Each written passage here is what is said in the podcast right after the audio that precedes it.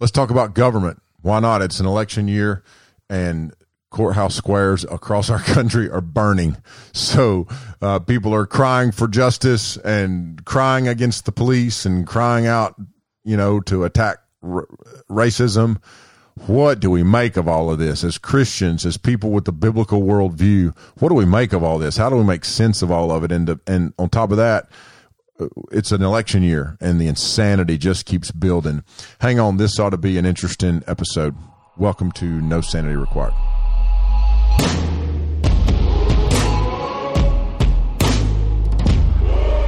Welcome to No Sanity Required from the ministry of Snowbird Wilderness Outfitters, a podcast about the Bible, culture, and stories from around the globe. So I want to in this in this episode, I just want to talk about government. I want to I want to do um, a short series on voting and government and the the role of a Christian in, in terms of his or her citizenship.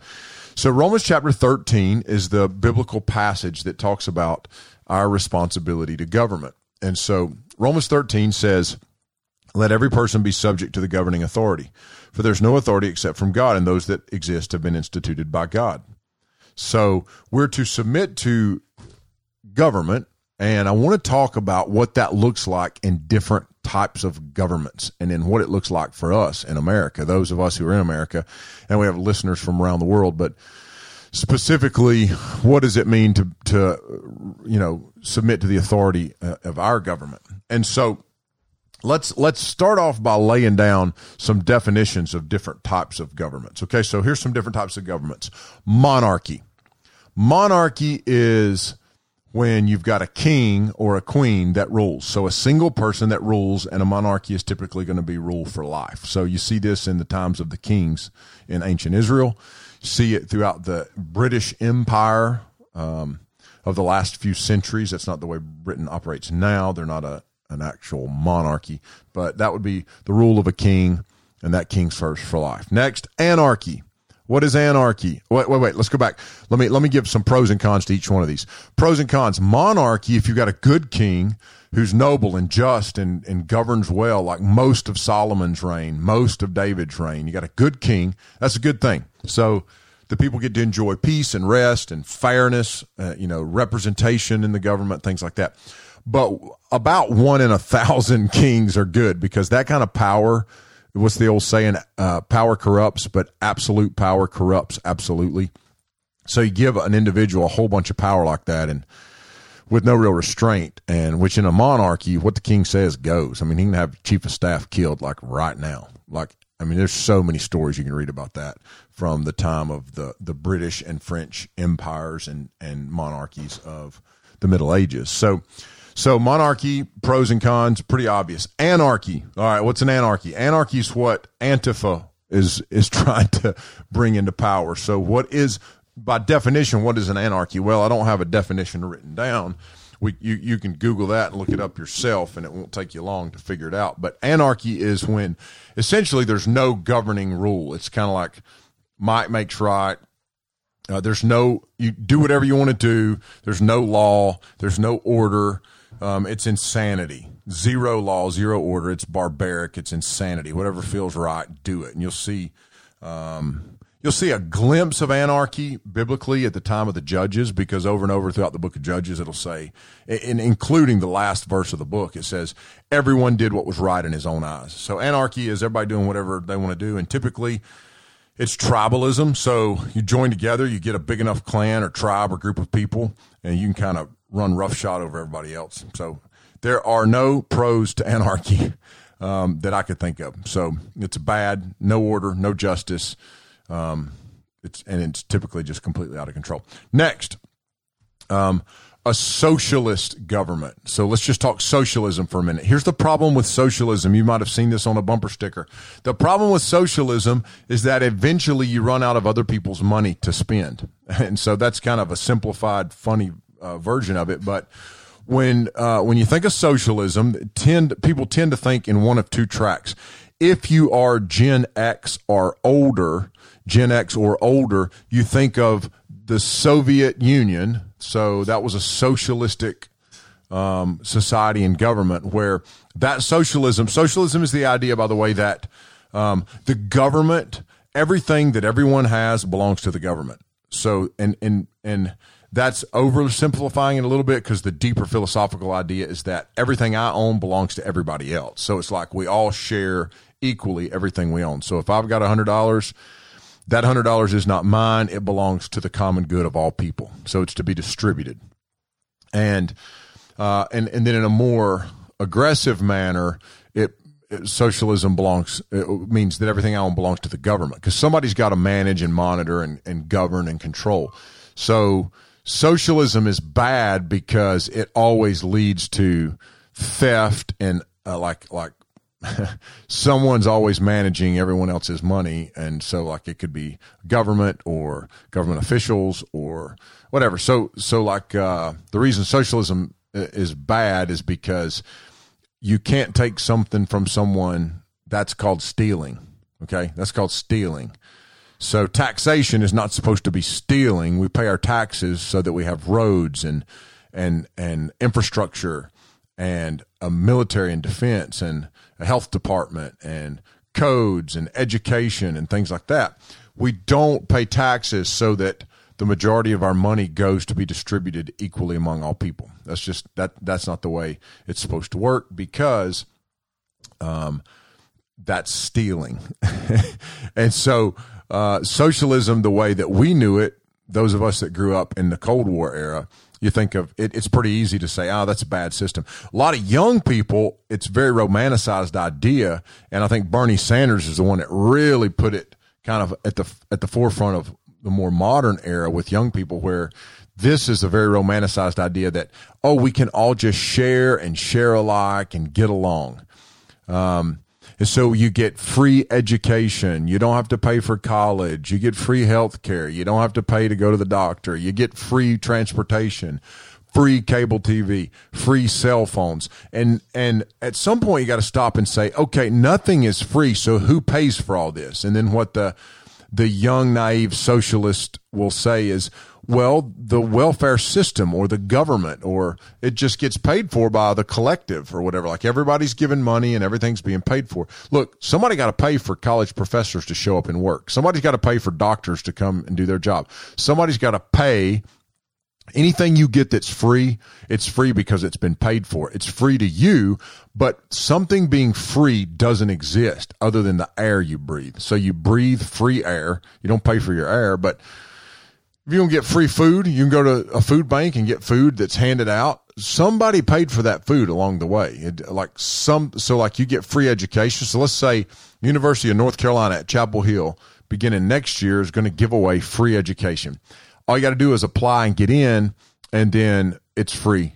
Well, how are they going to keep the lights turned on? Who's going to pay Duke Power for the power bill? Who's going to pay the massive internet provider? the internet bill that they're going to have? Who's going to pay for campus police? Who's going to pay for uh, campus doctors? Who's going to pay for um, the upkeep and maintenance of the buildings and the sidewalks? And then the the naive socialist says nobody. It's free. Or they say the government's going to pay for it. Well, where's the government get the money? They don't just print the money. If you print more money, that creates inflation and drives the value of the dollar down. So if we say, well, let's just print another trillion dollars. So we print it.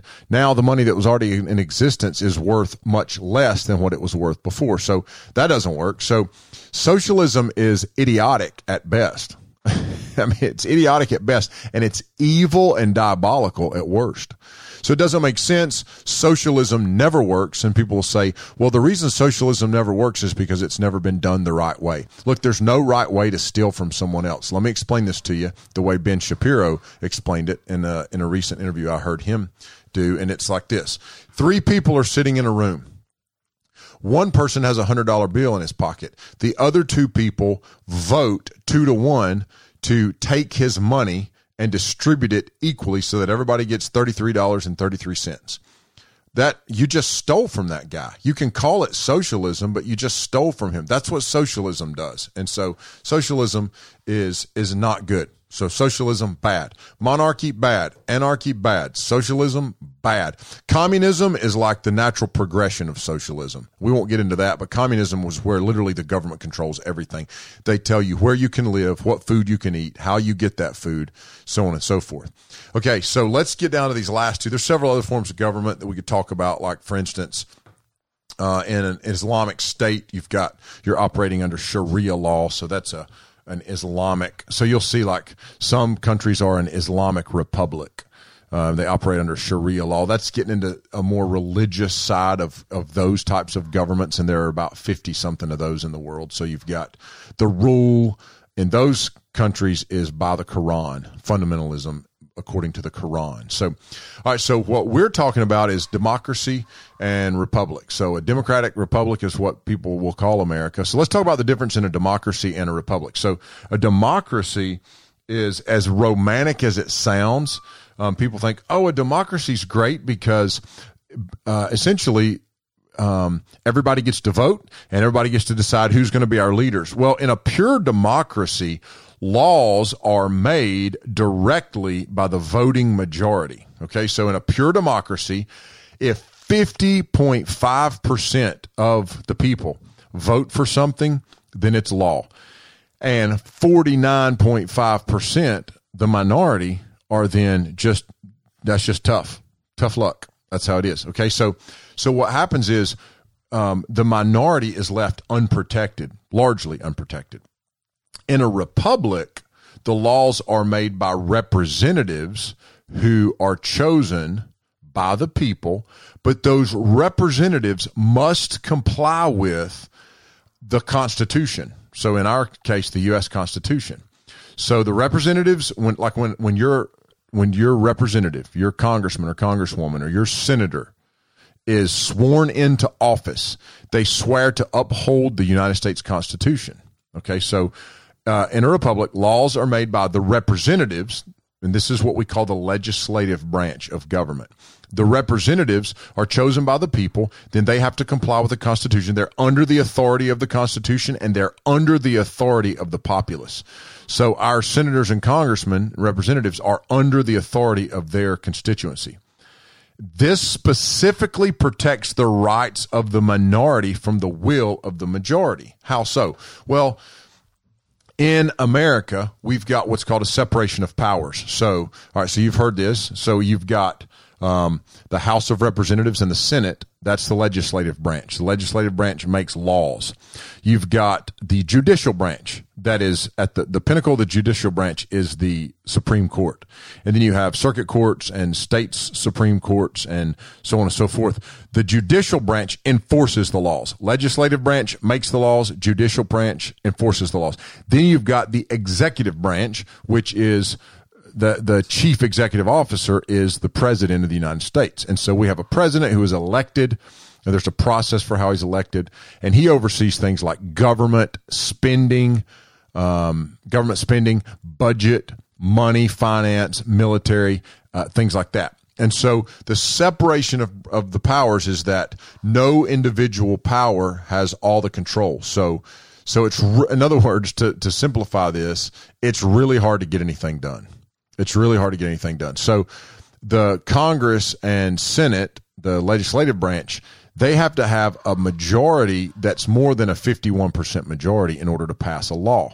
Okay. So, so in the Senate, you've got to have 60 people. Like, like I'm going to round some things off and I'm not going to be exact on all of this. So you've got 100 seats in the Senate, um, which is essentially two from each state. Okay. So in the Senate, um, those guys and gals serve for six years, and a majority right now the the balance of the Senate is fifty three to forty seven. Republicans to Democrats or conservatives to liberals, whatever. 53 47. But 53 is a majority, but but then you've got this thing that's called a super majority where when you have like a two thirds vote, then you can and then you can control voting in the Senate. So essentially a simple majority does not get a whole lot done. There has to be cooperation from both sides to get a bill passed. House of Representatives is a little different. Um, like in North Carolina, we've got multiple representatives. Um, our particular district, uh, we've got um, a, a, a, representative for the western part of North Carolina. Okay, so that has traditional, or that has for the last few years been a guy named Mark Meadows, um, but I won't bore you with all that. So you've got everybody's got a representative for their area, and then a senate, a couple of senators for their state. Okay, this is the this is the legislative branch. This is the branch that makes law. And then if you get something passed in the House of Representatives and in the Senate, then the president has to sign it. So I was a government major and I had a I had a jurisprudence professor who said the best thing that we can do is have a disruption within our federal government where if if the president is a democrat we need to have a republican control of the house and senate or house or senate and if and, and or vice versa and the reason is because if you have a super majority where there's one party in office in the White House and one party that controls, and that same party controls the House and Senate, then they can push things through without much reservation. And then you move from a republic more to a, just a pure democracy. So, so in a republic, there's representation of the people, um, and the people that represent them who are voted into office, they represent their representatives of the people for the people. They serve the people. And so a republic tri- strives to protect the minority. Republic protects the minority. That's the simplest way to put it. A republic protects the minority. So, so the rights of a minority are not trampled on. And we've had a lot of issues and problems in our history, but the bottom line is this system govern under the governance of the Constitution is what has made a way for um, women's rights, civil rights, freedom of people to vote and have a voice in government. Like it didn't start out that way, but the system was put in place where eventually slavery was abolished and um, women's rights were established and um, minority rights were established because the Constitution provided for that, and the system of government that we had also provided for that. So in a republic, you've got um, you've got a majority ruling, but there are some caveats to that. Now, you will hear people talk about the electoral college, and they'll say. Uh, we need to abolish the electoral college because, for instance, in 2016, Hillary Clinton won the general population vote. So, like, she had more votes than Donald Trump but he won the electoral college, which is each state gets a certain number of electoral votes. So like California, Texas, New York, they get they get larger number than most states because there's so many people. It's by population and zones and districts and things like that. Where South Dakota and Wyoming, they don't get many electoral votes. So when you win a state in an election, you win those electoral votes, and in the end, ultimately, you've got to have the most elect. You've got to have a certain number of electoral votes to win. So what this does is this helps someone in Wyoming have equal voice as someone in California or Texas, so that when you're from a smaller state, you still have. Um, uh, like your vote really does matter. It really does count. So the electoral college spreads out the voting power of the people so that it's it's spread out over the whole population. So that's a republic. So monarchy, anarchy, democracy, republic. The republic, without a doubt, is the best the best way to do government. There's for the people. It's the best way. It's the most fair. It's the most opportunity for the people. Um, so the United States is essentially a republic, but a lot of people will call it a representative democracy. So you've got like like majority ruling, but there are caveats and, and, and it's more of a republic, I think, than, than a, a, pure democracy. Okay. So I hope that doesn't bore you to death. Hope that it makes sense. So what does all that mean for us on a year like this? You will have to stay tuned for the next episode. We're going to talk about that being the case, now that we've established what type of government we are and why the electoral college matters and why my vote matters, um, next episode we're going to talk a little bit about how to vote. Hope you enjoyed this uh, this little mini series that we're doing right now, and I hope you just roll right into the next episode and give a listen. Thanks for tuning in to No Sanity Required. Thanks for listening to No Sanity Required. Please take a moment to subscribe and leave a rating. It really helps. Visit us at swoutfitters.com to see all of our programming and resources. And we'll see you next week on No Sanity Required.